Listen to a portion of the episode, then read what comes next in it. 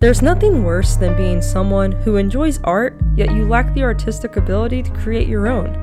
Or maybe you spend hours in Target or other stores browsing through home decor and prints trying to find ones to perfectly fit into your home, only to discover that the quality is poor and it's so mass produced that literally everyone has the exact same thing. So step away from those overproduced and often cheaply made prints and look to a talented woman and LGBTQ owned company that specializes in creating various forms of art, including high quality prints, stickers, and even moon wreaths. Yes, we said moon wreaths, and they are beyond amazing. If you're looking to help support an individual instead of a large company, and you're interested in obtaining unique, handcrafted art pieces and decor, check out our partner, August Moon Artworks. They're an up and coming art company that will no doubt wow you with the items that they've put out that are all crafted by a single, very talented individual. If this sounds like something you're interested in, head on over to Instagram and follow our friend at August Moon Artworks to see their work and email augustmoonartworks at gmail.com if you're interested in obtaining any of these super awesome pieces. We promise you're not going to be disappointed.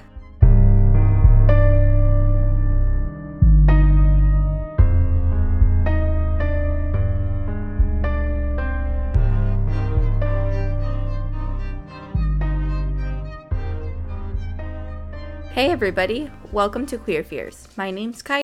I'm Cassie. And I'm T. Hi guys. Hey. Hello. How's life been? It's going well. Going all right? It's uh I'm. it's going. It's going. We had a we had a, a mess of a vet incident this week, but it's solved now. All is well. The boy is home, safe and sound. it's good. Yeah, I've had a mess of a being in a not safe place adventure this week Mm. as well. Oh yeah. Yeah. It's I mean it's not a big deal, but um I have more sound effects to add to the podcast this week. You're welcome. We Perfect. always Our self-induced uh, sound machine over here. Yeah, so I have a fire alarm beeping in the background. It's too tall for any of us to reach it, and there's no ladder here, so it's been going off for a few days. That's exciting. Love that. Love that for you guys. Yeah. I don't. I don't have that happening, and I can't hear any beeping yet. So maybe you're in luck. It's only Yeah, happened once since right we now. started. But I was didn't hear it, talking. so Maybe we'll be okay. I didn't hear it. Okay. I uh, my my wa- my dryer decided to stop working. Oh, Oh no. that's rough. I'm sorry. Yeah. Serenity was like, "What are we gonna do about the dryer?" I was like, "I guess you're gonna learn how to hang your clothes outside on the line." Unless you got money for a dryer, my dude. She was like, "What? It's cold. It's getting cold." I was like, "What do you think they did back in the day? Didn't matter if it was cold." Ugh, well, that sucks. I'm sorry. Yeah, I think it's gonna be fine. That's good. That's good. I your, your dryer has been a little jerry rigged, hasn't it? Then you have like a little tape thing on the door. Or, I don't know. Something. Shh! Don't be telling people that. hey, look, you gotta do what you gotta do to save save time on your dryers. Dryers are expensive. Uh, yeah. they are expensive. Yeah. Yeah, yeah. It's fine. Everything's fine over here. I'm painting my nails, painting them fall colors. Very nice. Very It's nice. still fall, everybody. It is. It is still fall. I uh, have decided, Kylie, Yes. that I want to get on this uh, crocheting or knitting business. Okay. I feel like it would be a good use of my hands. Let's do it. I'm crocheting as we speak. And then I definitely want my cheeps to have little. Cheap Little cheaps. capes. I'm gonna make them Capes. capes. Yes. You do should, it. because it's getting. You might cold. get them in like a year, but Shut the fuck up. I love you so well, much. maybe I will enlist Cynthia to knit some, and you can crochet some, and we'll see. It's the battle of the knit versus the crochet. Maybe I'll abandon my blanket in favor No, of we need the that blanket. cheap cheaps. Uh, not more than my cheaps need their capes. No, that's fair. It is How many how many blankets It's, you like, got? Really chilly outside. Yeah, there's a nip in the air. It's a little nipple All right. well, we got any more catching up to do? I don't think so. I Um, Not think- much has happened this week. I have to Yeah. get drug tested tomorrow. Ooh, Oh yeah, you been a good girl. neighbors smoke a lot of weed, and uh, their boss thinks that they're smoking weed. Yeah, we live in a duplex, and the like air vents. It it always smells like weed over here, which is fine. I don't care what you do, but like now they think we're doing it, and we get drug tested for school because we're not allowed to be doing drugs while we're in this program. And so I'm like, I am not doing anything. Test me. I don't care. Like I am not about to go down. Only five weeks until I graduate for these random people I don't know next door. Right. I did. I was a terrible parent yesterday and forgot to pick him up because I fell asleep. And I felt so bad the entire night. But he's here now, so all is well. I picked him up at like seven this morning. so Well, at least he's there. I'm sure he was in good hands, regardless. Well, maybe.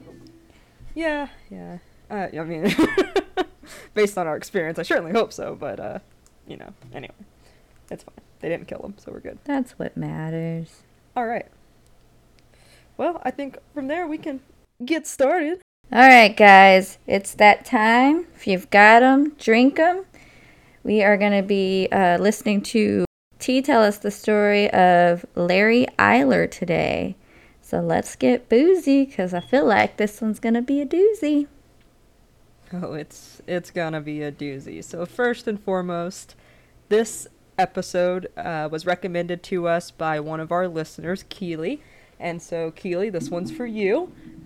She messaged us on Facebook and said uh, she was loving the podcast, and we appreciate that. And then she gave us a couple of recommendations for cases, and I'm tackling this one because I thought it was interesting, and it's a lot. There's a lot that happened here. So let's let's talk about Larry Eyler. Um, Larry Eyler is also known as the Highway Killer or the Interstate Killer. So if you've heard those names in the past, that's who we're talking about today. So let's get into it. So Larry Eyler was born on December 15th, 1952, to George Eyler and Shirley Kennedy. He grew up in Crawfordsville, Indiana, which is a small town of about 16,000 people, and it's approximately an hour west of Indianapolis. George, his father, was known to be an alcoholic, and he was physically he was physically and emotionally abusive to both his wife and his kids. And so Larry was the youngest of four siblings. He was the baby of the family, and his parents divorced when he was 2 years old, based on the, you know, alcoholism and his mom wanting to not be physically and emotionally abused. So, fair. So after his parents separated, Larry's mom struggled quite a bit financially because she was now a single mom with, with four kids. And so she worked at two jobs trying to provide for them. She worked as a waitress, she worked as a factory worker during the weekdays, and during the weekend, she would also sometimes um, take up shifts in a local bar. And so, due to this kind of schedule of her working so much and trying to provide, a lot of the time, uh, Larry and his sisters were left basically with just babysitters, um, were left to the care of the two older siblings who at this time were 10. And they, at one time, were actually placed into foster families, similar to the Colin Ireland case last time, um, just because she couldn't keep up with finances because she was struggling so much. But she would still visit him very frequently while he was with these foster families. And so, still a good mom. Like, his mom was a good mom, um, just kind of dealt a, a shitty hand of cards there. And so, in 1957, his mom got remarried, and this marriage was pretty short lived. Uh, it lasted about a year before they divorced, and then his mom again remarried a third and a fourth time following this marriage.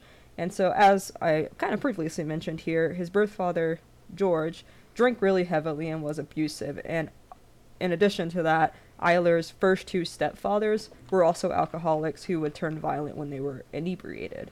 And so one of his stepfathers would actually place Eyler's head under scalding water as a form of discipline, which sounds fucking terrible. That's not a form So- of discipline. That's torture. That is torture, right? That's that's gonna fuck your kid up. That's not gonna teach them right and wrong.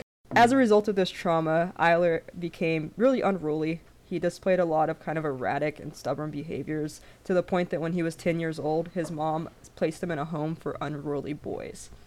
And at this point, he was just super emotionally devastated by everything he had been going through. And so he worked on convincing his mom to let him come home by just saying, like, I'll promise I'll be better. I promise I'll be better.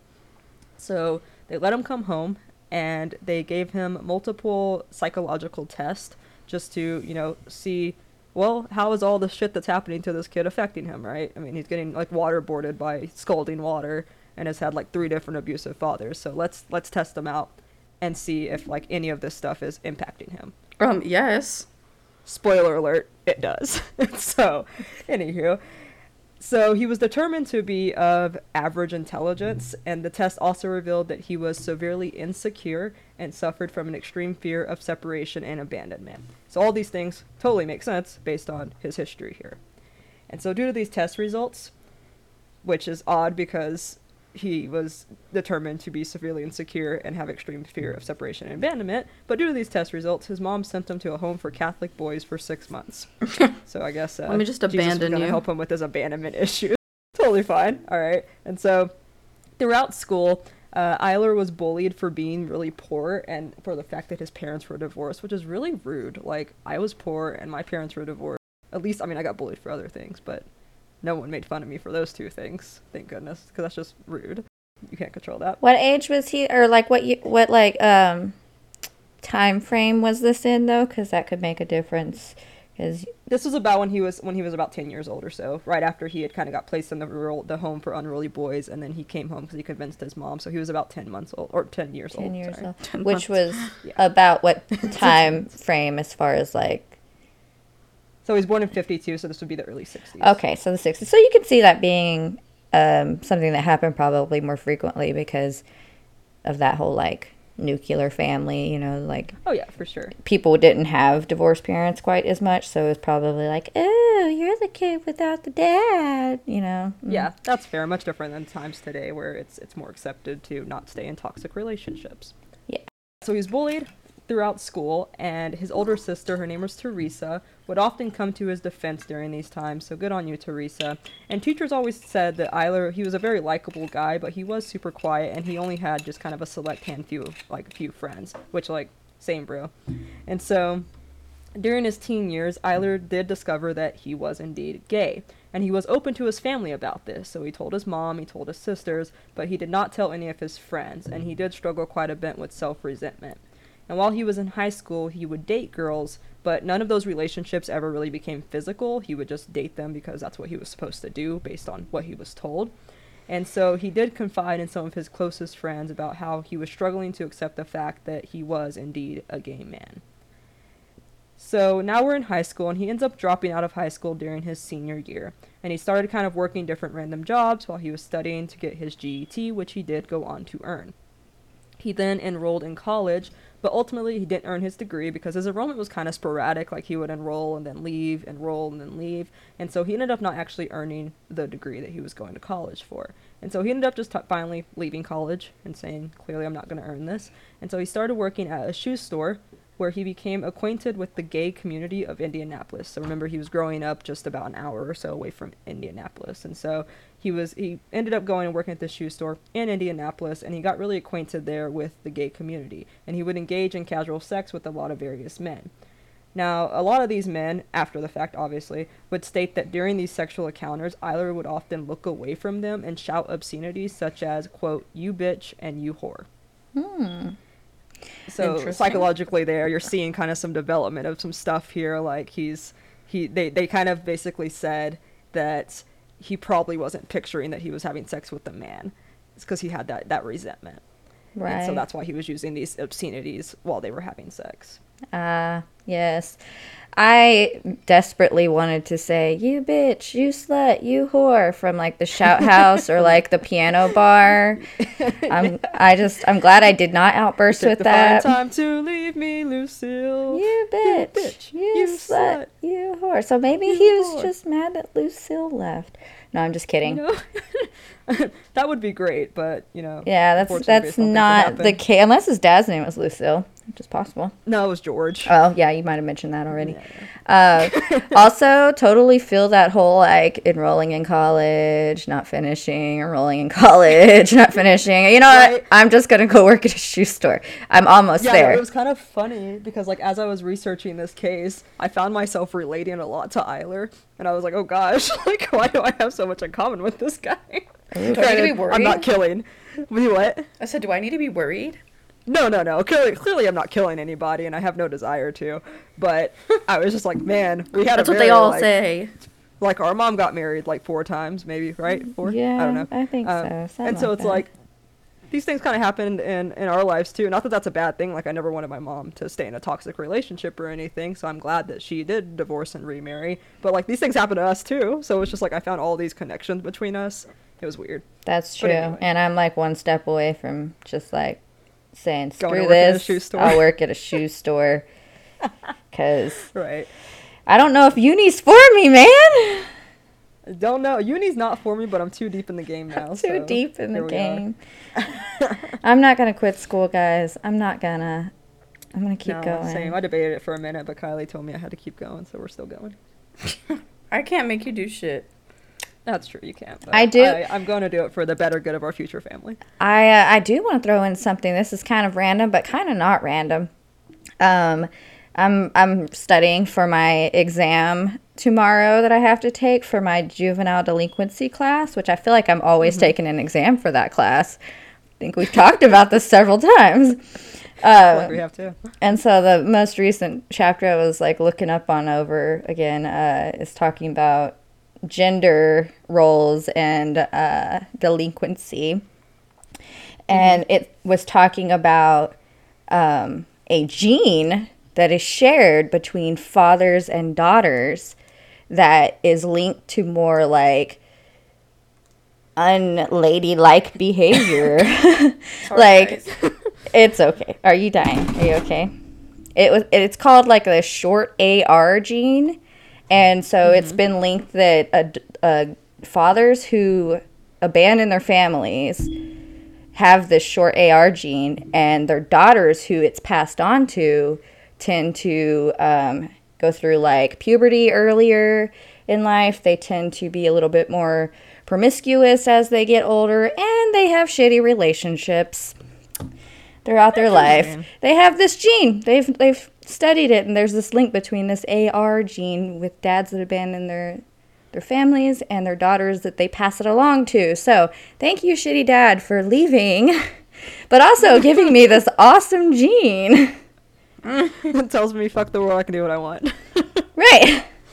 Yeah. That's crazy. So I, I didn't know that. That's cool. That's interesting. yeah, very interesting. And it, I just I, I mean, thought about cool it. that dads are abandoning their families, but No, not at all. And that's probably why it made me think about it because I was just reading it, and then you were talking, and then like his dad left the family, so it just like popped into my head. But uh, it doesn't really relate to him specifically because he's a dude, but still popped in my head. I found it interesting. If I found it interesting, maybe somebody else finds it interesting. Oh, I'm sure they do. We've gotten comments that people like your psychological uh, contributions to this podcast. Well, I'm gonna keep it coming, guys. At least I can do something it with that coming. education I got. there you go. Hell yeah, brother. Hell yeah. bro. also, um, side note, we had a little bit of a storm here today, so my throat's feeling a little scratchy, scratchy. So I'm doing a little coffee, coffee, and I'm sorry about it. We are we are not surprised that you have uh, yet another sound effect to provide. You are our sound person. She's the soundboard. She's You're the soundboard. welcome. My computer's trying to get me to update Apple software right now, and I am trying to record a podcast. Apple, go away. All right, sorry, we totally cut you off. That was that was a palate cleanser No, way too good. soon. I feel like we were barely even No, getting into good. it. I mean, actually, we're almost there, so it was kind of perfect timing. Cool, All cool. right, and so We're almost to the things meat of it. Is that what you're saying? We're getting there. Oh, We're getting goodness. there. Get into the meat. All right. And so, a uh, few more things here about Eyler. So, in the 70s, Eyler did become well known in the leather community, which we talked about this during our last episode. He was described as a good looking, laid back guy. He was, you know, I mean, he's not my type, obviously, but he wasn't a bad looking guy. Wait, know, would he have been my just- type? No, not at all. Uh, I mean, he looked like your standard, like, 80s gay man. He uh, had like a mustache, short brown hair, like wasn't an unattractive guy, but you know wouldn't be your type. uh, And gotcha. so he was described as a good-looking, laid-back guy. However, some of his sexual partners during this time did state that he had a sadistic side and he had a violent temper that would come out during his encounters with them. So in some cases, he would extensively beat his partners and also inflict superficial knife wounds on them with or without consent. So um, that's something you need to consent to if uh, you want to bring a knife into the bedroom, I think. I agree. These Yeah. partners were not. So um, there you go. So we kind of see some stuff developing here. So during this time, he's left the shoe store now and he's working as a house painter. And he would often pick up men by wearing like Marine Corps shirts, even though like he had never been in the military. He just knew it would make him look attractive if he was a military man. Wow, So he would wear stolen valor. Marine Corps shirts, right? And so he would just like get them at thrift stores and stuff, and then he would wear them, and he would help pick up men with that way. Anyway, so during this time, he also lived with a man by the name of Robert David Little on Terre Haute. It's like a well, not on Terre, in Terre Haute, which is like a little community. Um, Robert David Little was also gay, and so keep that name in mind because Robert's going to come into play quite a bit during this story.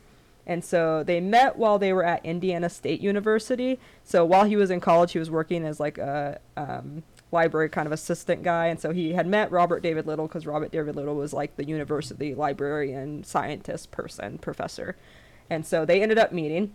And his roommate Little was super shy, and while they they stayed there, they only shared a platonic relationship. They never like got anything more than that. But Eyler would often bring men home, and that those men would have like sex with both himself and his roommate, but like not together, just like separately. If that makes sense. So Wait, say that again. He would basically like pick up men and he would bring them home, and like those men would end up sleeping with Eyler and also Robert David Little But not together. but not like at the same time because Gotcha. David or David Little and Eyler basically just shared a platonic relationship. They never really got physical, But they shared partners too. but they shared partners. Ah. Yes, that's a good way to put it. They shared partners, but not each other. Ooh, gotcha. All right, so this is where things start to get dark. So it's August third, nineteen seventy-eight, and a young man, nineteen years old, named Craig Long, was out for the night on Seventh Street in Terre Haute. And I'm probably not pronouncing that correctly, so I'm sorry, but that's how I'm going to pronounce it. So, is what it is. so, it was the late 70s, early 80s, so as many people did during this time, Craig was hitchhiking. And he was picked up by Eyler, who came on to this man, and Craig tried to leave the vehicle as a result of this. And Eyler drew a knife, pressed it to Craig's chest. In this moment, Craig told Eyler, he said, Hey man, like, I have no money. And Eyler just said, quote, It's not your money I want. I'm not after your money. So at this point, Eyler tells Craig to undress while he handcuffs him and bounds his ankles, and he told him to get in the back of his truck. Craig tried to run away. Of course, he was bound, so he was trying to run away, but he, he was bound, so he was like hobbling away essentially. While Eyler was also getting undressed. And so Eyler, of course, was like, no, man, you're not going anywhere. So he runs after Craig, who obviously Craig is running a lot slower because he's bound. And while he's running after Craig, Craig turns around back at Eyler and shouts, You queer. This obviously angered Eyler because he's got all this homosexual resentment going on. And so, since he was struggling with his own self acceptance, that phrase just really ticked him off, and he proceeded to stab Craig in the chest. This stab wound went through Craig's lung, and Craig fell down to the ground, pretending to be dead in hopes that this would stop his attacker from further action. So Eyler leaves the scene, and Craig then essentially hobbles over to a nearby neighborhood, which like also a badass because this guy just got pierced in the fucking lung. like, and yeah, like, and he "Nah, was like this." smart enough to like be like, you know what? I'm not dying right now from this. Act dead. Don't scream and act crazy. Like you might get stabbed about 50 more times. exactly. You know, I would. I cannot say I would have done the same thing. I probably would have been flailing around like a fish and screaming my head off and not thinking. Yeah, no. Lay there still. Exactly. Pretend I'm dead. He'll go away.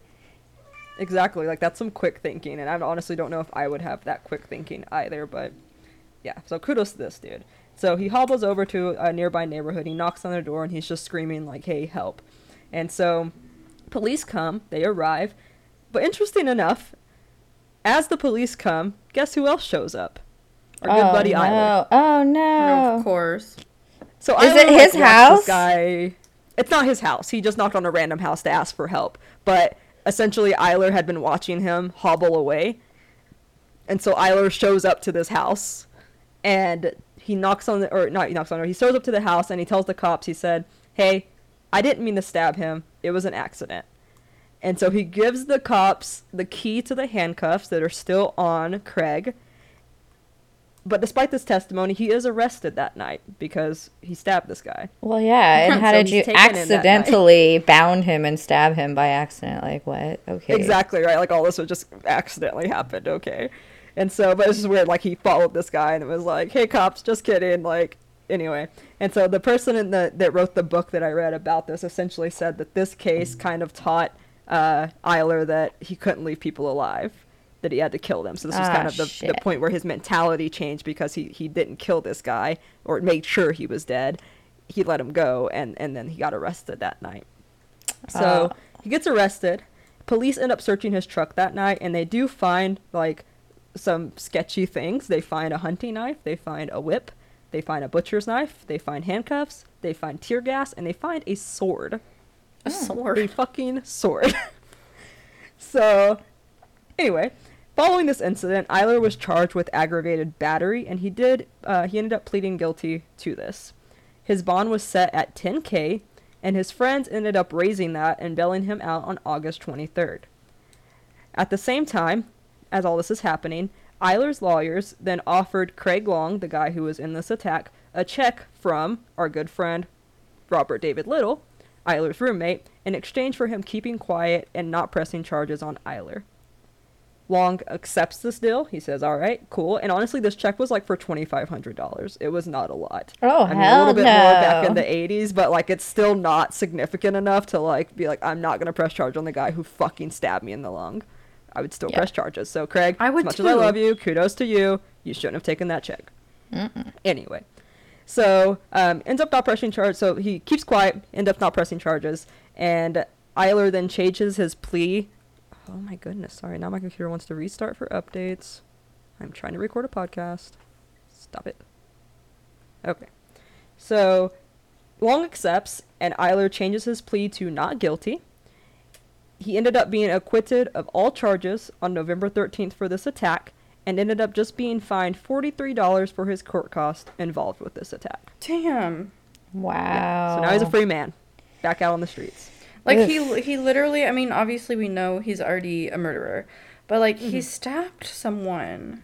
Yeah, so this was essentially his first attempted murder, but he didn't actually murder him, and it was the point that he learned, well, I need to actually murder them, or else I'm gonna get caught. Yeah, taught him something. But Apparently. like, Yeah. dude, that other guy, don't take twenty five hundred dollars, people. Don't do it, because then it. he goes on get to be a murderer. Don't do it.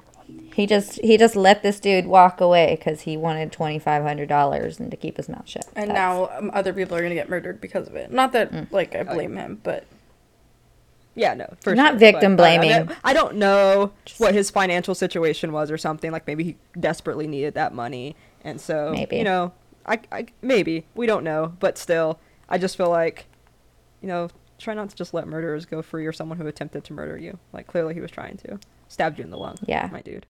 I'm gonna take a second away from that real quick and just talk a little bit more right before because this happened in between um, 1978 and when the murders actually started, and so it just kind of explains a little bit more of Eyler's psyche. And so in 1981, so this is three years after this attempted murder on Craig Long, Eyler meets a 20-year-old married man by the name of John Dobrovolskis, and I may not have pronounced that right, but hopefully that's close. I'm just gonna call him John. So. John was a part of the gay community as well, but John was married and had a wife. Interestingly enough, his wife, her name was Sally, knew about and accepted that John was gay, and she would agree to house whatever lover John had at the time as long as that lover agreed to pay one third of the total rent. So she worked out a little deal there, I guess. Both Eiler and John were sadomasochists, and they often had very aggressive sex involving binding and obscene language being shouted at each other.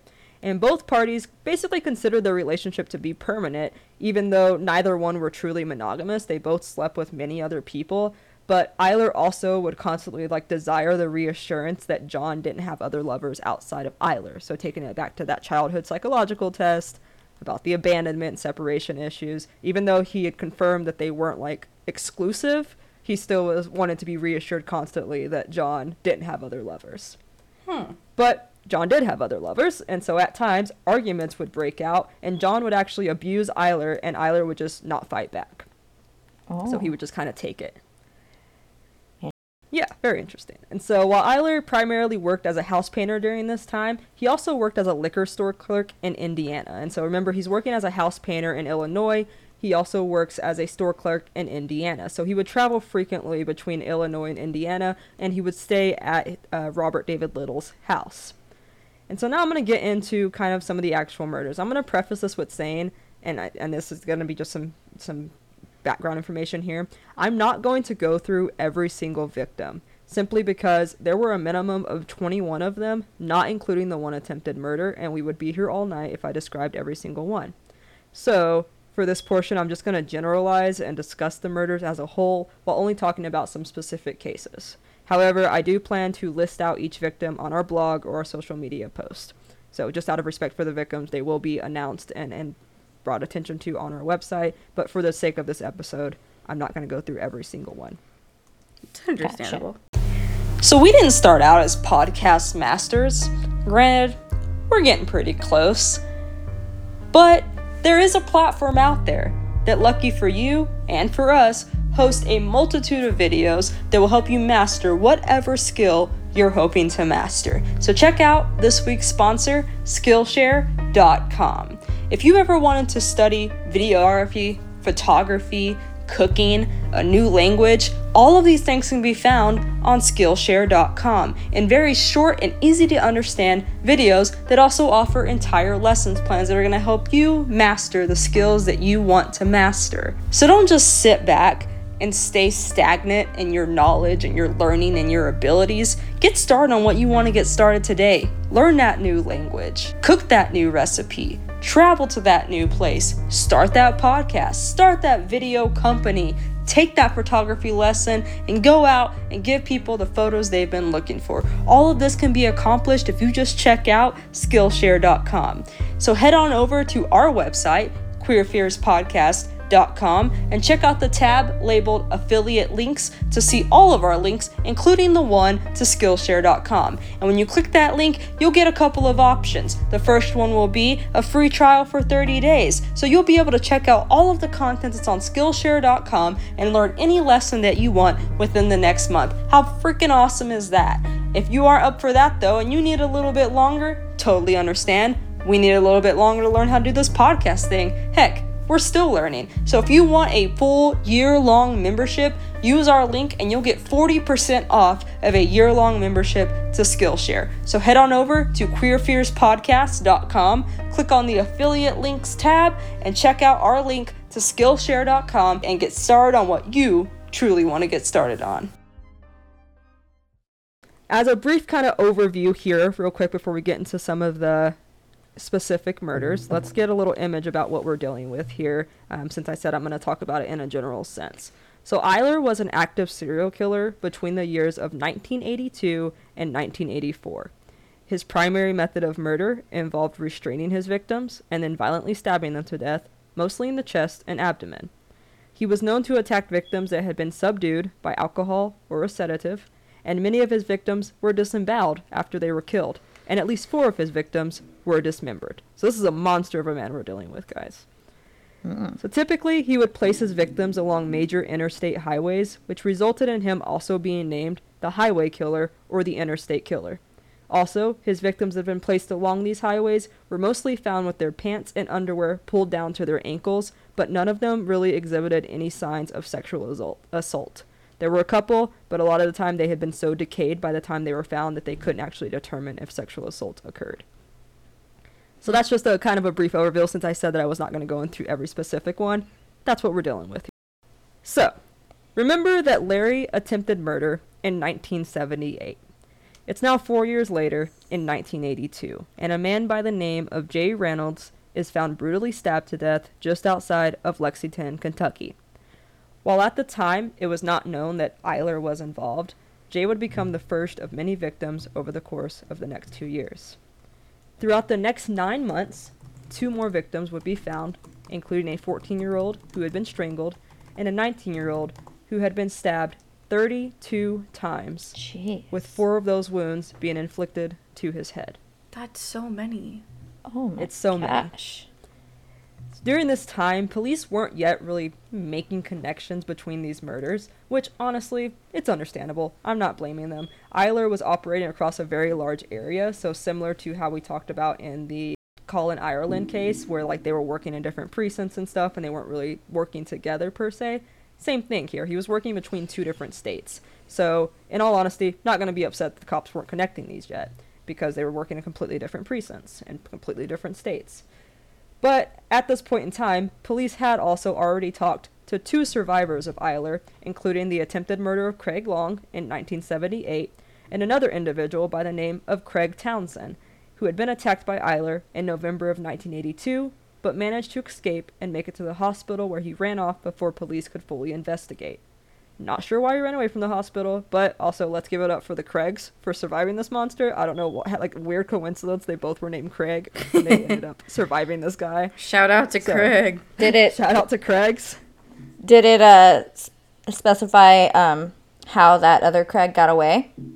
Or was it just like So he got away? Uh, it basically just said that he had been lured into a car and then um, he had been bound and similar kind of thing, but he ended up similar to Craig running off, and he was not actually he was injured based on like the bounding and the beating and stuff. But he ended up kind of just running away, and he ended he ended up getting out of his restraints, and so he was actually able to run, unlike Craig Long. Gotcha. And he ended up running to the hospital to get treatment for them. But then when the police showed up to talk to him and investigate him, he ran out of the hospital. Ah. So, and and Gotcha. you'll see kind of as these as we go on some of these victims and like their jobs. That may be why I don't have a confirmation on Craig and what his job was, and so I don't know if that's the case. But as we go through this, we'll talk about what some of the victims did for a living, and that may be why essentially he ran off because he didn't want to be investigated by police. Yeah. Well, and also, um, it is not unheard of for guys to not want to tell people that something bad happened to them because if there was some sort of sexual stuff that happened and he wasn't even gay, he wouldn't want people to know that that something sexual Yeah. had happened to him Yeah, by true. another man because that does happen a lot. That's why like rape cases, like man on man rape cases, hardly ever get reported because guys they have like they're no offense to guys, but they do tend to have a, a bigger ego and pride, and they don't want to be like, oh, I got raped, like demasculated or whatever. So that happens a lot Yeah. too. So if something did happen to him sexual, maybe that's part of the reason as well that he ran off. Yeah, no, that definitely makes sense. Um, again, I didn't it didn't state anything about why he necessarily ran off, but I, I would speculate that's probably the case too. Um, I was thinking more of like along the lines of his career based on some of the other victims, but definitely makes sense that there would be that side of it as well, especially during like the 80s because this is the same point in time. Um, we're in 1978 here, early 80s, when the AIDS pandemic is going on and being gay is looked really, really down upon. And so definitely could see him running off simply for the fact that he didn't want to be listed as a gay man during this current like cultural climate going on in the early 80s. Yeah. For sure. For sure. For sure. For sure. All right. So after we have our two Craigs that we just discussed, so police had already talked to two survivors of Eyler. Granted, they hadn't connected that they were talking to survivors of Eyler yet, but this trend ends up pretty much continuing on. And so police just continue to find bodies spread across the interstate throughout the Midwest and between Illinois and Indiana. Uh, most of them being brutally stabbed and or strangled. He did strangle a few actually as well and the number of wounds practically always reached into the teens, with some crossing into 30 or more, as we mentioned in our previous case with the 32 wounds. And they were often inflicted to the abdomen, heads, and necks. In some cases, the stabbings had been so brutal that the victims were essentially disemboweled. And these mur- so these murders were like highly aggressive. They were rage filled. Like this guy was mad when he was doing this. Yeah, and I mean, coming from somebody who's listened to a lot of podcasts, you come to realize, in terms of like stabbing cases, that like it to stab someone 32 times, like, like you said, T, you have to have a lot of rage, but like, especially Yeah, through like the head and the neck, like, maybe not the neck so much, but the head, it's like just bone. Yeah, exactly. And in the the documentary I watched about this, there was actually they were talking about one of the bodies that were found that was found, and they actually saw like marks on the victim's bones because he had stabbed them so hard that he was going into bone and, and making incisions into bone as well. Like it was brutal, anger, rage filled murder going on here. Upon finding one of the victims and conducting an autopsy, police determined, and this again is just going to be indication of how incredibly brutal and angry these murders were. They found that the knife used in that particular stabbing was estimated to be approximately 8 to 12 inches. So, pretty significant crap. knife. Pretty significant knife, but here's the catcher. Even though it was an 8 to 12 inch knife, that knife had been driven into the victim's body 15 inches. and the wound extended from his groin up his body. So it was an up motion that he was stabbing, but 15 inches. So he went into with the handle of this knife. That's how incredibly rage filled this murder was. That he was stabbing so aggressively, he drove it 15 inches into this victim's body. That's crazy. Yeah. Like I can't imagine like the force. And this was the same victim that I just mentioned where they had found fragments of bone that had chipped off and had got, got, gotten to the body cavity and, and lacerations on the bone from how aggressively he was being stabbed. Well, yeah, if you're being stabbed freaking 15 inches into your body. Do we know who that victim was?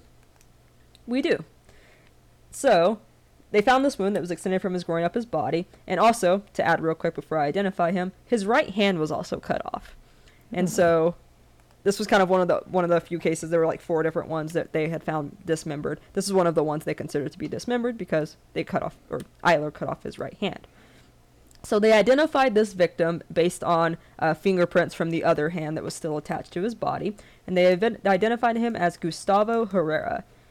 So Gustavo Herrera had actually just immigrated with his family to the U.S., and Gustavo had a lot of different girlfriends, but he also had a secret lifestyle.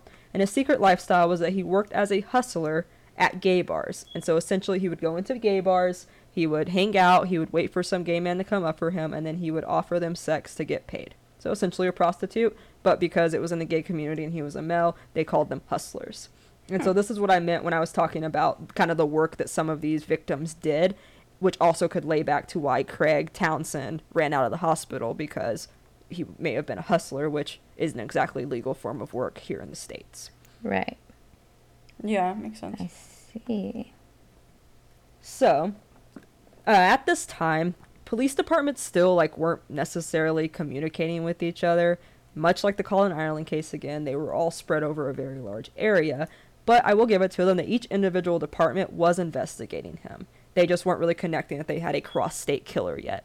And so, a little bit different than our other cases where we talked a lot about the police just kind of brushing off what was going on. They weren't necessarily brushing these off. They were looking, they were investigating, but they just weren't having much luck because it was just spread over such a wide area between literally like Indianapolis and Chicago along the interstate.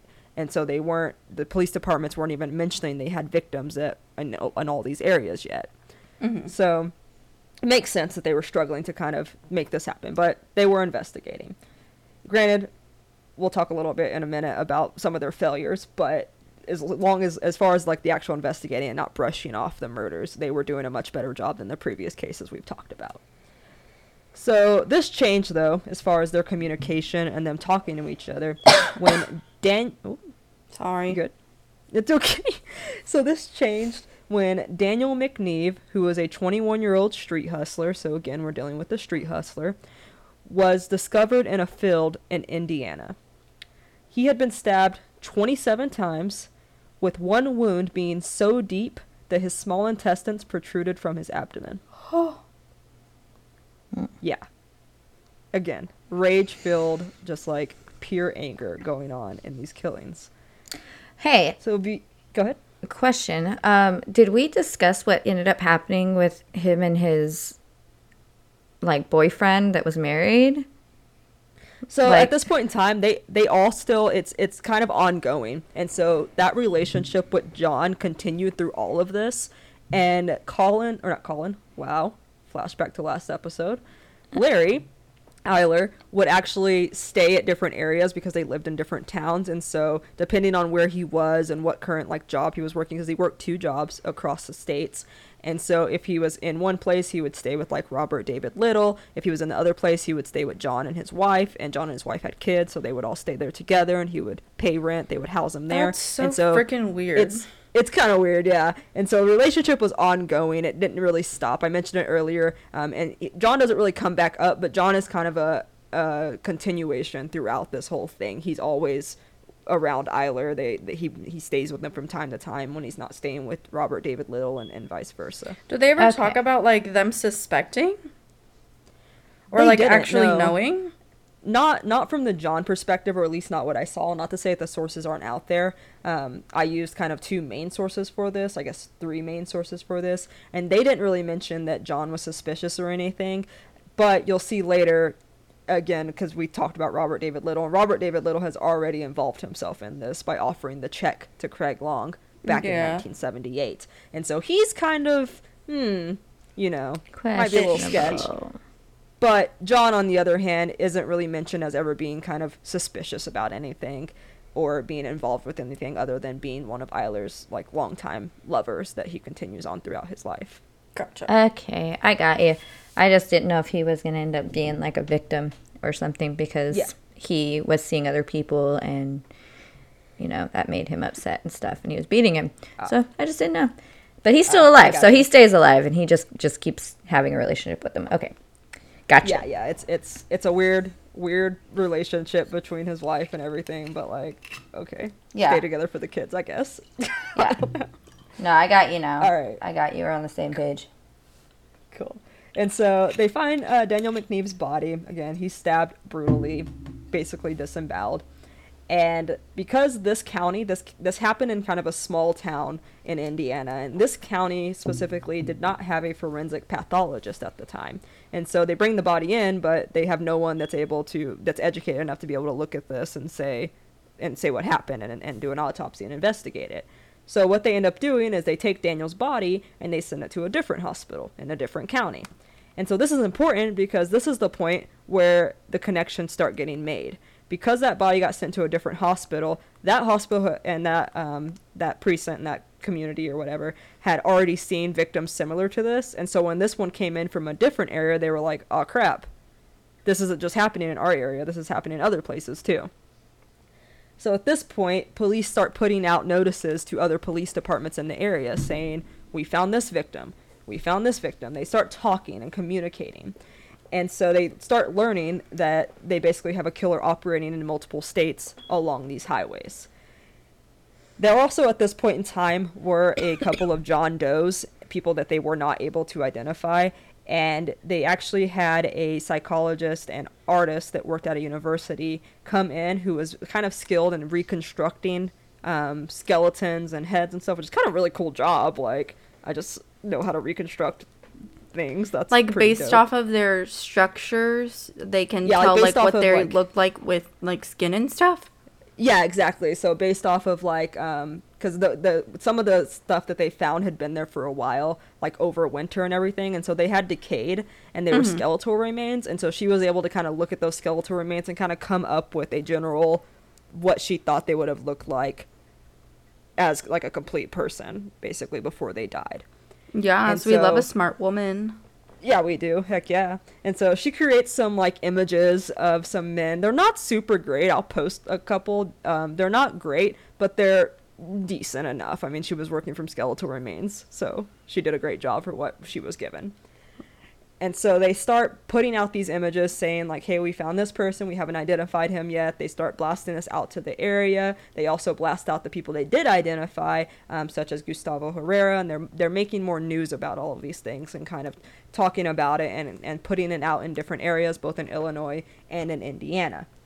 And so at this point, they, they form a coordinated task force between all the different police departments, allowing them to kind of start communicating and connecting all of their findings and everything. So this ends up backtracking because one police department says, hey, yeah, back in 1982, we found this guy named Jay Reynolds dead in a field. And then the other police department was like, oh, yeah, well, we found this guy dead in this year. And so now they're laying out this timeline of all these victims that they've been finding over the past couple of years along these highways. And they're connecting all the dots and they're saying, man, this got to be the same guy. This also gets blown up because shortly after they form this task force, a man by the name of Thomas Henderson, so Thomas Henderson, phones into the police and states that he had been a former lover of a man named Larry Eyler. and they're like, and, and he's on the phone with them, and he says, "Hey, you guys should really look into this guy named Larry Eyler. I'm hearing on the news that you guys are finding a bunch of victims strewn out across the interstate. They have stab wounds, and way back in the day, I had a lover named Larry Eyler, and he was arrested in 1978 for quote some sort of stabbing of a hitchhiker." Hmm.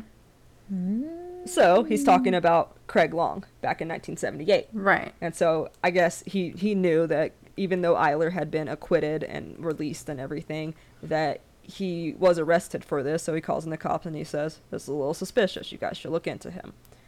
So at this point in time, they don't have any kind of solid evidence. All of the evidence they really have is circumstantial at this point. So they place him under partial surveillance because they don't have enough ed- evidence to warrant putting him under full police surveillance at this point because they can't actually prove they haven't found DNA, fingerprints, any of that to actually be able to prove that he was at all of these areas. But they're suspicious. So they put him under partial surveillance. While under partial surveillance, which this is just mind blowing to me. It's very interesting because I, I don't know to the extent of what their partial surveillance, like what time frame they were watching him in or anything like that. But uh, while under partial surveillance, police found bodies of approximately nine more victims. Holy crap. Oh, and this is like while he was being like watched. That's crazy. And exactly, yeah. And some of these were victims that had already been killed prior to them starting to investigate them, but some of them were also like fresh that had only been dead for 12 hours or so when they found him. So Oh it's very goodness. it's it's interesting cuz clearly he was still like killing. It just went on After like a kill spree. he was Yeah. very busy. 21 people in a two year period. And it- yeah. like, Talk that's prolific. jeez. that is crazy. That is crazy. Were were Alright, um so- most of the victims male prostitutes or were some of them hitchhikers? Was it just kind of random? Like, So it was random as far as like what they did, but they were all gay men. okay, because even the hitchhikers he would pick them up whenever they were like in gay areas looking Oh, for a ride home or whatever and so he would always just kind of drive around and, and hang out in these gay communities and gay neighborhoods and he would pick up people there and so some of them were gay hustlers some of them were hitchhikers they were all considered gay men though gotcha. Or at least Eyler believed that they were gay men and so they like were in the neighborhood or something and he thought they looked gay and so he targeted them so he was his intention was to kill gay men Gotcha. gotcha.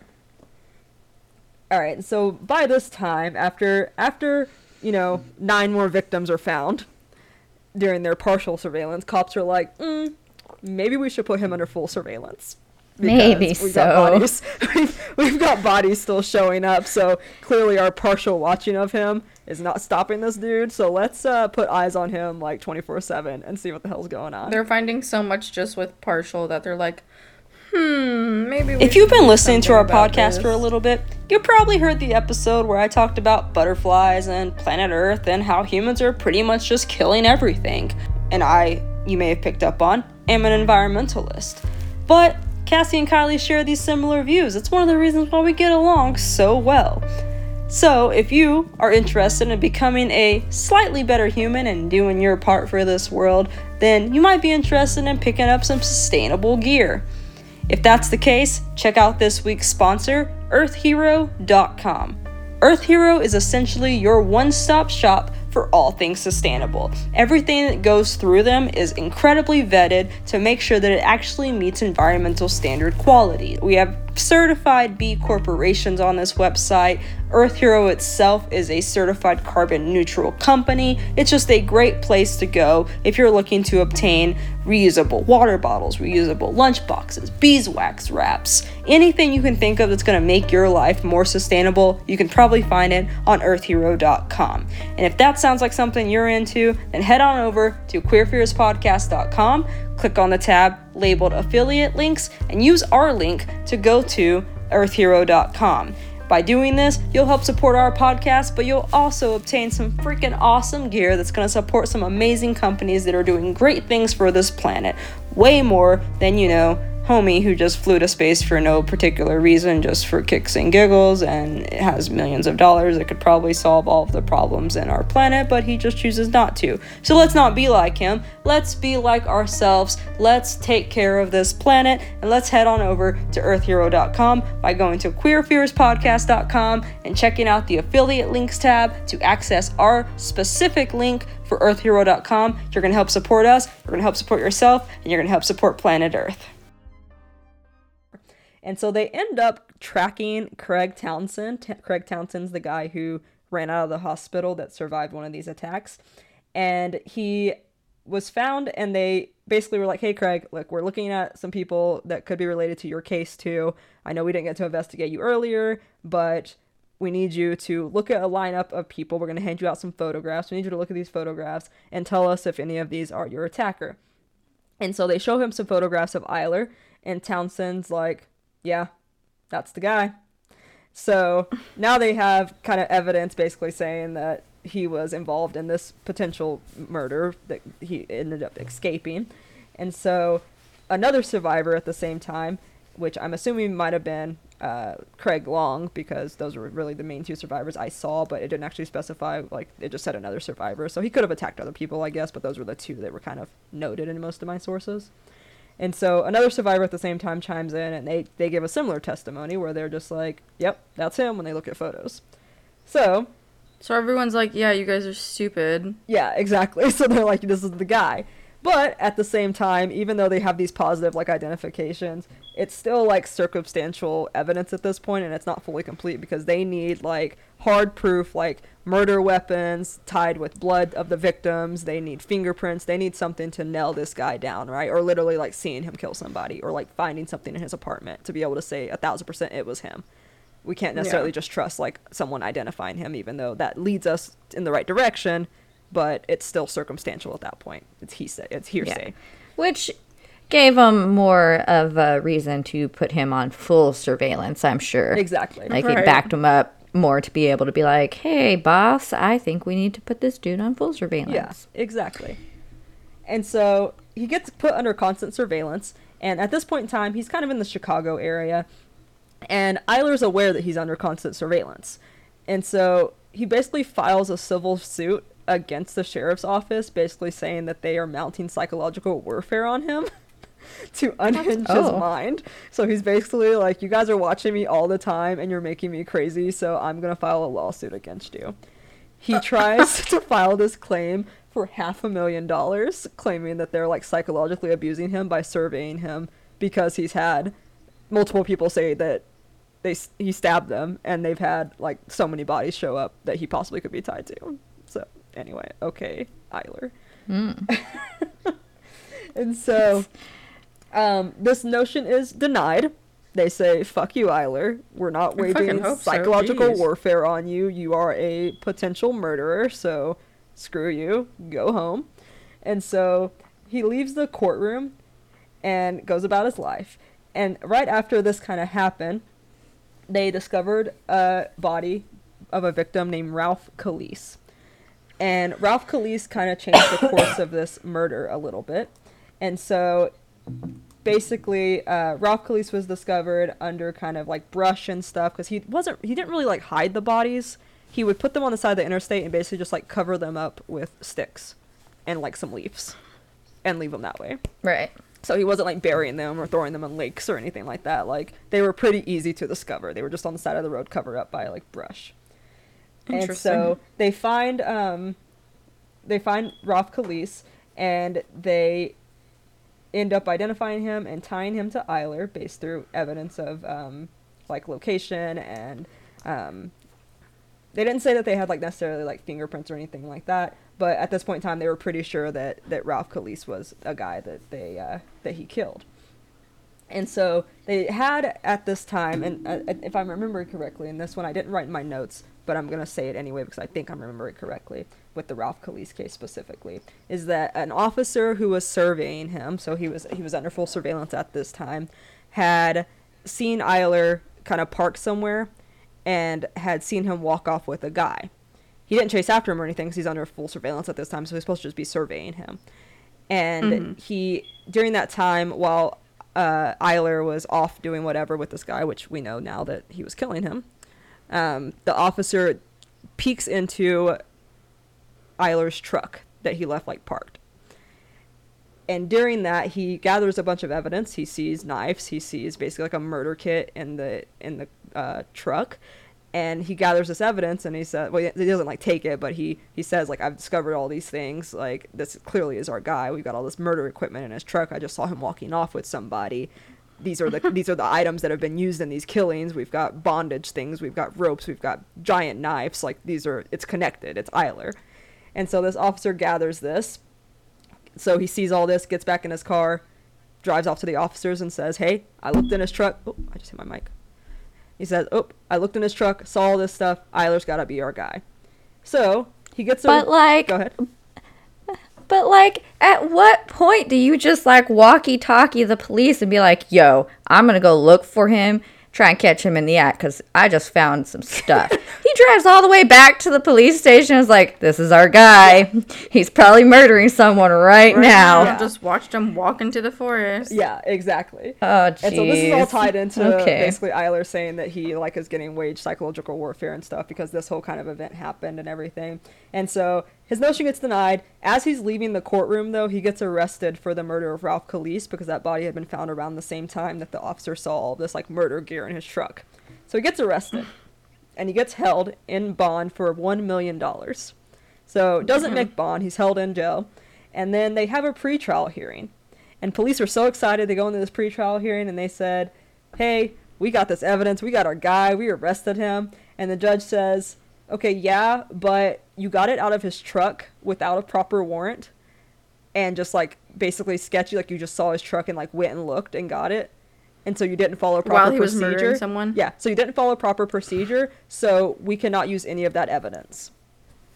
I mean, Dude, yeah. well, yeah, of course, but that's why I'm saying that homie should have just looked, no, like visually scoped in, and then just been like, "Hey, I'm gonna go after him. Like, I'm gonna just go and like check out the direction he walked in and surveillance him and catch him murdering somebody, so that evidence would be valid at that I point." I agree a thousand percent. Like, and this is what I was talking what? about earlier, where we were going to talk about the fuck ups of this police department. This was a fuck up.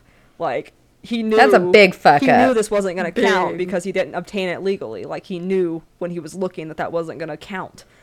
And so, Right. basically, during this pretrial uh. hearing, it's February fifth, like 1984.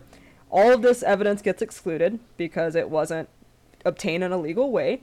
And so, guess who gets released? Eyler. Jeez. Dude, okay, so wait, just for like timeline sake here. Mm-hmm. So he murders was his name Ralph? You said Ralph? This is Ralph Calise, yeah.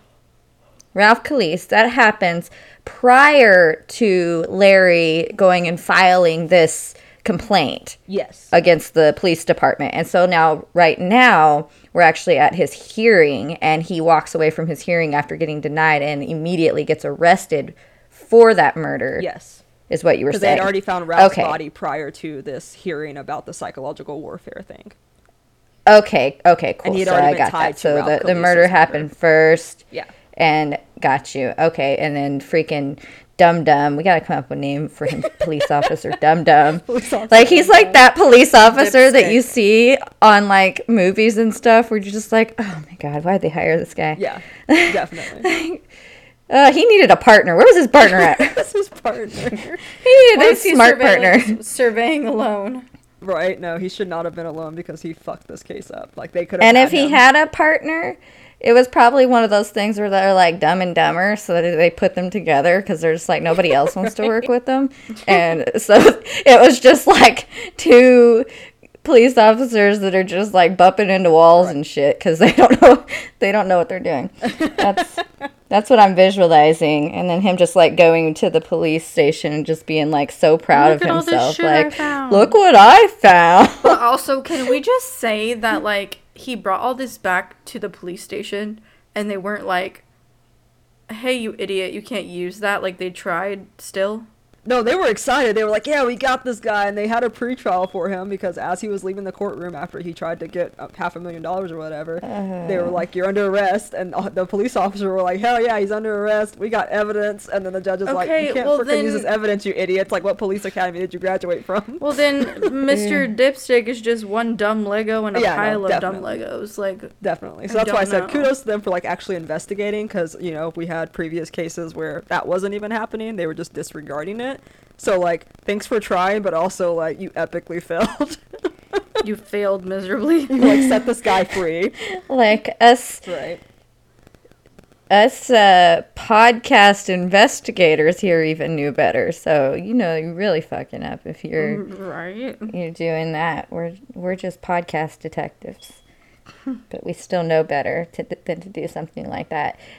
Oh man, that's that's Yeah. some wild stuff. so I'm the the book I actually read um, that was recommended by our listener was called "Freed to Kill." That's where the title comes from because he was literally freed because the cops were stupid with getting their evidence.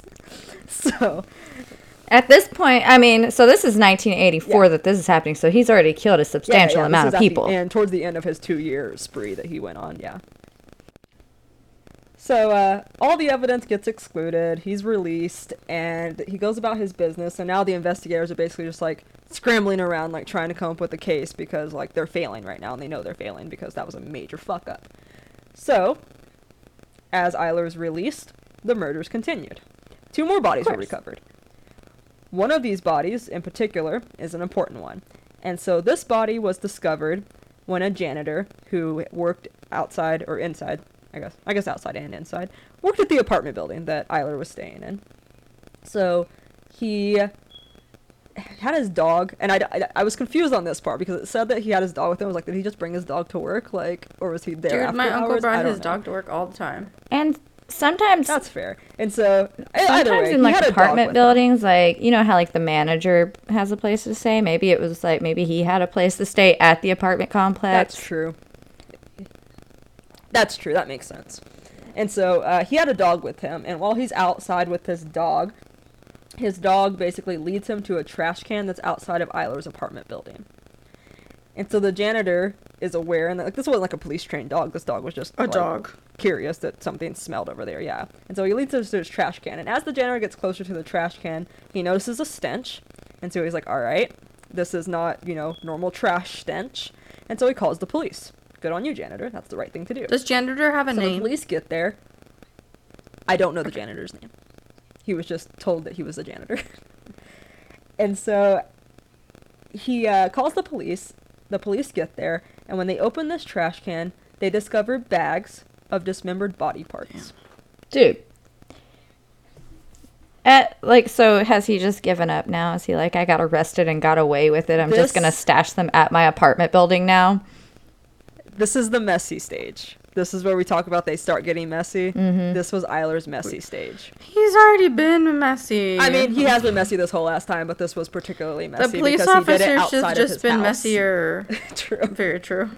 And so um, they find this body, and there are these bags with these dismembered body parts in them, and they identify them as, and this makes me so sad, Danny Bridges, who was 15 years old. like, Tiny baby. just 15. Granted, Danny Bridges was a 15 year old hustler. So I don't know Danny Bridges' story. Um, doesn't make him any like less worthy by any means. But again, going back to the the kind of work that these people were doing, he was a hustler in the gay community. But he was only 15 years old, and was murdered by this monster and dismembered and thrown into his freaking trash can outside of his apartment to be discovered by a janitor and his dog. It's terrible. That is terrible. So, this discovery was the cops' first legal, non circumstantial evidence that they found because it's in Eyler's trash can. So they no longer like cannot connect him to this. They're like, clearly he killed him. He's You in his trash can. So they end up utilizing comparisons between Bridges' body because even though it was dismembered, there were still like that torso was still together and stuff. So knowing that he stabbed on the abdomen and everything, they could still see the wounds.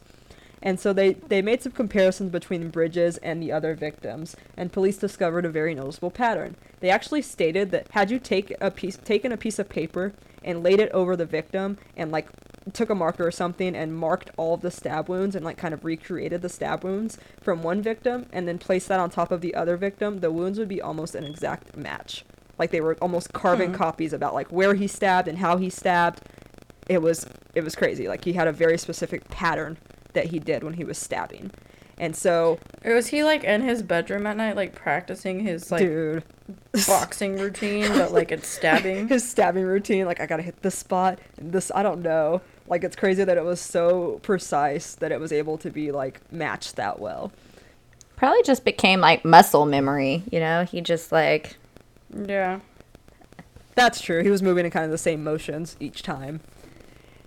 And so because they were able to see that there was a distinct pattern in these stab wounds between all these victims that was then enough to be able to tie all these victims together. And of course they did have him on bridges specifically because of the fact that he was found in Eyler's trash can so now they got an official body connected to Eyler. They've also got evidence pointing based on like patterns of the stab wounds and whatnot connecting Eyler to every other murder. Damn. But they still, even though they're connected and they're very, they're like, yeah, we can say that he most likely was. They still can't 100% prove that, right? Like patterns, it, it is a pattern. You can tell they're probably connected, but they can't say 100% Without still because they didn't. Exactly, yeah. They can't say without a reasonable doubt. And so he ends up getting arrested for Bridges' murder, and he does get convicted of Bridges' murder. And he gets convicted and is sentenced to die by lethal injection. Holy shit. And he's sentenced to that on July 9th, 1986. So they did not fuck around. They said, You can fuck off. You're a monster of a man. And they sentenced him to die by lethal injection. But Eyler wasn't done yet, of course, because this man just keeps Did he on kill going. someone in jail? He did not kill anyone in jail. That would be. So in 1990, he basically starts to face a secondary murder charge. And when he faces this charge, he tries to bargain with police officers. And he basically says, Hey, I will confess to like so many other murders and help you guys out if you will only give me 60 years for this sentence and reduce my hmm. death sentence. So essentially, he's asking to be reduced from a death penalty and lethal injection to a life imprisonment sentence based on his confessions of these other murders.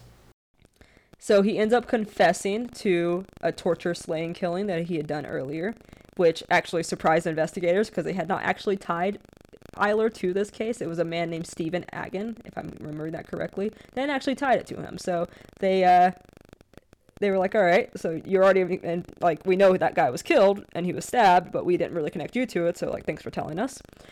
And he also tells them that Robert David Little, his roommate from way back in the day, who was the chairman of the Department of Library Sciences at Indiana State University. So he tells them that Little was involved, and even though he didn't actually uh, murder anybody, he would snap photos and masturbate while Larry disemboweled his victims. Yeah. What the hell?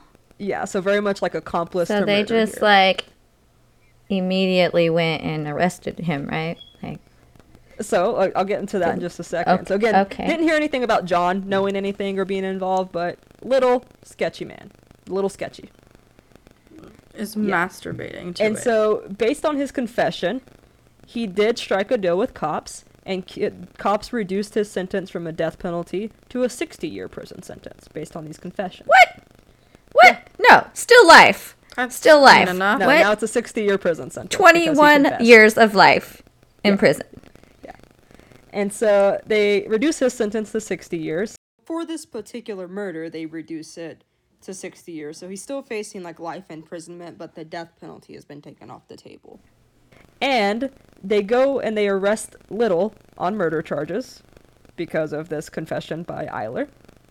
That case goes to trial, but in the absence of physical evidence to be able to tell them that he actually did what Eyler said, Little was acquitted of all of his charges on April 17th, 1991. They didn't look for like snapshots? The pictures? They didn't. No, they didn't have physical evidence. I don't know if Eyler, like, I don't know if Little didn't keep them or something, but they had a trial. They investigated him. They didn't have enough physical evidence, so he got released. Hmm. Damn. And so he asked them to reduce that further. No. Right? So he asked them to reduce that like life Thank imprisonment sentence goodness. essentially because he was sentenced to 60 years and he knew that he was essentially going to like die in prison. So he asked them to reduce that further if he tells them that he killed. Yeah, these you 20 literally people. just said you might admit to 20 more murders and you want less time. But state authorities refused. They said no. They said we already reduced it to 60 years, so you don't have to go through lethal injection, so you can just rot away in prison because you're a terrible man. So he did actually still end up confessing to 21 murders to his attorney during this time, Huh. including the four committed with, Huh. you know, Little that basically like watched him disembowel his victims. And he's set in jail. Life imprisonment, 60 year sentence. No death sentence though. So Little still remained at large. He's still out there doing whatever Little's doing, being a sicko. And Larry Eyler, even though he did not receive the death sentence and was not killed by lethal injection, he ended up dying in prison of AIDS on March 6th, 1994. Well, if that's not karma, I don't know what is. That's some fucking karma. Yeah, fuck you. so you fuck you. Larry Eyler. Came and got Terrible him. man. Yeah, he deserves that. Fuck those cops for completely fucking up that entire evidence thing. 'cause they could have had him so much sooner, and then like literally, Danny Bridges wouldn't have had to be murdered and found in a trash can. Yeah. But he did make his way to prison, and he did die in prison. So Larry Eyler is with us no more. a worthy death. As far as Robert David Little, I actually don't know if he's still alive to this day. Could be. I'll have to look. Mm. I didn't investigate that. But he was still out. He got released and acquitted of Mm. all of his possible involvements in these without lack of physical evidence. So I mean, I don't blame them. Like, I totally understand if they didn't find anything, but it just feels like yucky to know that. yeah, yeah, no, for sure. Like, ugh. Yeah, and it feels like they would have. They should have investigated that more. Like I don't know. I mean, maybe they did. Maybe there wasn't a lot of information on that Yeah. part, but people keep things like that. He didn't take those pictures just to use them once and then trash them. Oh, people definitely not. They were definitely like that, that do souvenirs. things like that. Sickos, a thousand. They were percent. somewhere. especially if he was like masturbating to them, he definitely So- kept them for future use. Like, Yeah, yeah. Like maybe he stashed them somewhere safe when all this Maybe. started going down, Yeah. but he. I, I most definitely am certain that he yeah, kept those. Like, a thousand percent. So yeah, that's the case of. Larry Eyler, the interstate killer, a sick man. Damn. who was very fucking prolific and killed 21 people, possibly more, because we have some John Does that were identified Brutally. absolutely Brutally. brutally, without remorse, over the course of just two years. Yeah, that's no, that's crazy. And I'm honestly, I'm pissed that they decreased it to 60. Like Yeah. At that point, I've been like, you know what? You go ahead and you tell us all that. And then, you know, tell me. And then, no, sorry, we reduced it by a Yeah, one right? year. Like, or, or, or like, if anything, just take away death penalty and just say, you know what, you're on counts of 21 freaking lives. Like they do exactly. sometimes. They're like, you killed eight people, you have eight life sentences. Right. Well, he killed 21. no, he should have and been you know what? He should like, get double years for that 15 year old because the that was he just a baby. 60, which I agree. is still equivalent, like equated to a life sentence for him, I guess, based on his age. But still, like he could have lived for a long time and got out when he was 99. We don't know, and that's just messed up. Yeah. Life sentence times But- 21. Like, there you mm. go. He could have, and you know, he had that, like, he could have had that little hope in the back of his head. I don't know. You know, you ain't going anywhere because you will never live up to 21 lives ever. Exactly, exactly. So definitely needed a harsher sentence there. I mean, the death penalty was harsh, but the fact that that got reduced, like that's Yeah. to sixty, like maybe not reduce it that much. Which he still I couldn't just- live that long. Want to say Granted, he had AIDS, but I don't think death penalty was too harsh. I'm for it in certain circumstances. Like, I, you know, there are some where I don't think that it's okay, but confession and You have proof. and you confess to it too like you know to get a better deal and stuff like there like there's cases where there- there's a lot of controversy with them not having the right person and putting them to death and i get that like that's shitty but he confessed and then he offered to confess some more like And then you obviously have all the, this evidence that pointed Yeah. at him, and it the body was in his trash can, and like there's just too much here. And he confessed. I'm like, nope, nope, you're done, dude. Goodbye. Lethal injection would have been too easy, honestly, because of the way he brutally murdered these people. And I'm sorry. We all have different opinions on that. I'm not trying to get controversial with my audience, but it's how I feel. Well, yeah, no. If you kill 21 people, fuck you. You can, you can die. I mean, it's definitely a hard one to think about because it's like, I mean, these people killed all these people in such inhumane ways. So, like, when you think about it, like lethal injection, yeah, it's not very humane, but like, neither were these people. And that's like where I get caught up in it because people are, because I feel like one of the big arguments is that it's just like not like very humane way of like killing people or like putting them on death row. But it's like they deserved it though. Like they just murdered 21 people. I don't know. Yeah, there's a lot of argument that it's like it's still murdering. So you're you're saying it's okay to murder this person, but it's not okay for them to murder these people. There's a lot of that that plays Yeah. into it. It's, well, uh, if you murdered a bunch of people, you deserve to be murdered. It's one thing if right? it was an like eye for an eye. an innocent person. Like he's not No, innocent. Yeah, and and I don't know. Maybe my thoughts. Will I change do think eventually, that a lot of the debate about the death penalty does fall into like the false sentencing that has happened in the past. I think a lot of it's reflected on that. But I don't know. I don't study study studdle studdle. I don't study criminology, so I have had to do a little bit of reading on it with like this juvenile delinquency class and stuff. But I don't know a whole lot about it. I just those are just my personal thoughts. And he's a monster, and that's a lot of mm. lives. And oh. he brutally, brutally murdered Right. them, and then just threw them in on the side of the road like trash. And you know they they died painfully because like those stabbings aren't instant death. Like yeah. you're getting completely disemboweled, or if even what if he was started by stabbing them in the freaking face? Could you imagine? the pain you feel. being stabbed in the face and stuff like and we've heard cases like on morbid where people were getting stabbed brutally and like still were living wasn't there one where there was like a girl and they the the, the murderers like were stabbing her and it got really messy and because she didn't die instantly do you guys remember listening to one with me yeah. yeah, and she didn't die immediately, even though like the wounds were like Terrible. Holy shit, girl, you should have been dead. but she was like fighting so hard, so it's like each and twenty one of them, like they could have. That we know They, of. there could have been ones that that lived through all of it and then just died on the side, you know, and that's just I can't even imagine. Yeah, like bled out or whatever. Did he have anything to say for himself?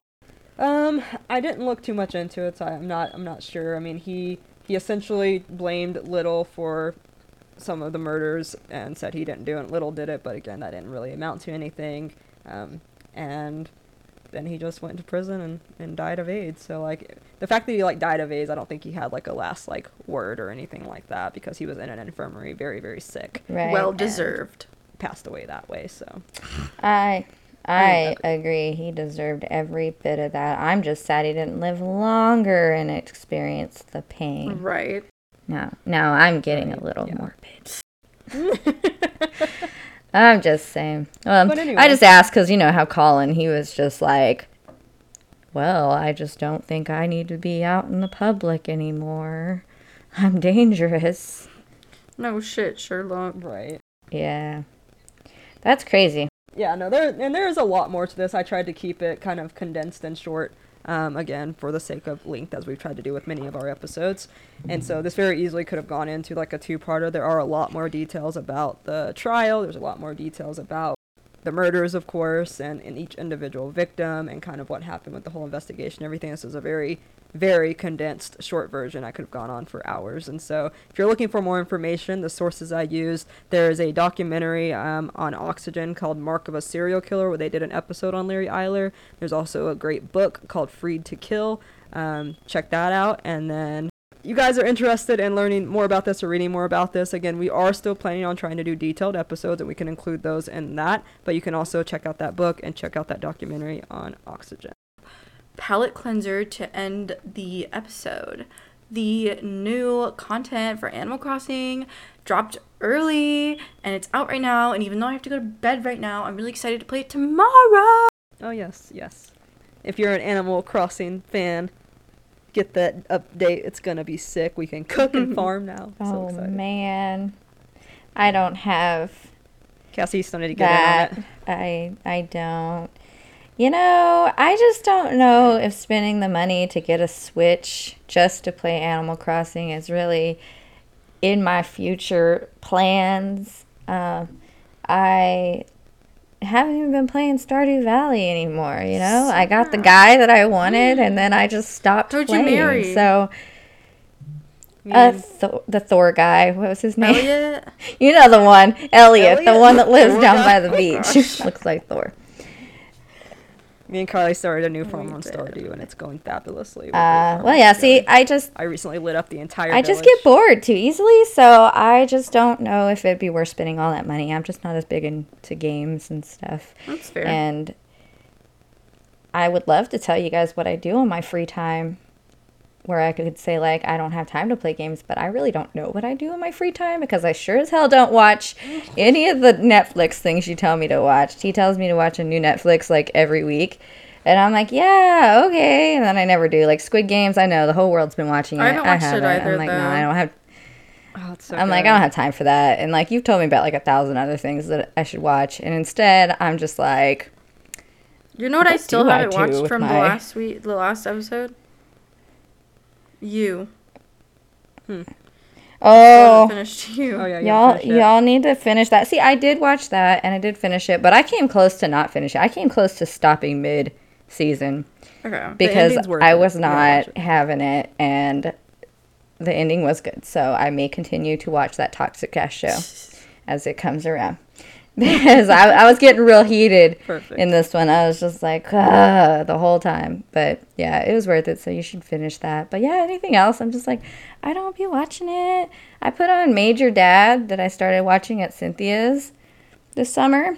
And it's so lighthearted and old and it just plays. And then I don't know what I'm doing while it's playing. I'm just like chilling. I don't know. Don't know what I do with my free time. I sleep a lot. I like Me naps. too. Me and my roommates have just been putting go. on like ambiance YouTube videos while we do our notes in the evenings, and then we just go to bed. Yeah, I mean, I do homework. I do do that, and I have to cook dinner for the the creature that lives down the hall, and um, that's my child. In case anybody didn't catch that. Uh, and then I do this with you guys. That's Yeah. that's Good times. about it. Oh, and I and I go paint for work. That's all I do. I'm gonna I'm gonna start knitting though. Since you crochet, I'm gonna knit, and then we can combine our powers. I'm gonna learn it. So, anybody with knitting tips, feel free to hit me up. Well, on that note, please go and follow us on Facebook and Instagram so you can receive updates. Visit our website, queerfearspodcast.com, where you can listen to the episodes. You can read my bio, but not the bio of my two co-hosts yet because they have yet to write me one. shit. And you can also see our affiliate links. I made an affiliate link page, and so if you hear any kind of advertising during our episode, you can go to that page and see all the links in one place to access them. Really helps us out if you use those links to uh, utilize those websites. And yeah, I think I think that's it. Did I miss anything there? I don't think so. I just hope everybody got boozy. I did. I drank tea. Tea and crochet. Uh-huh, Perfect. Oh, lovely. All right.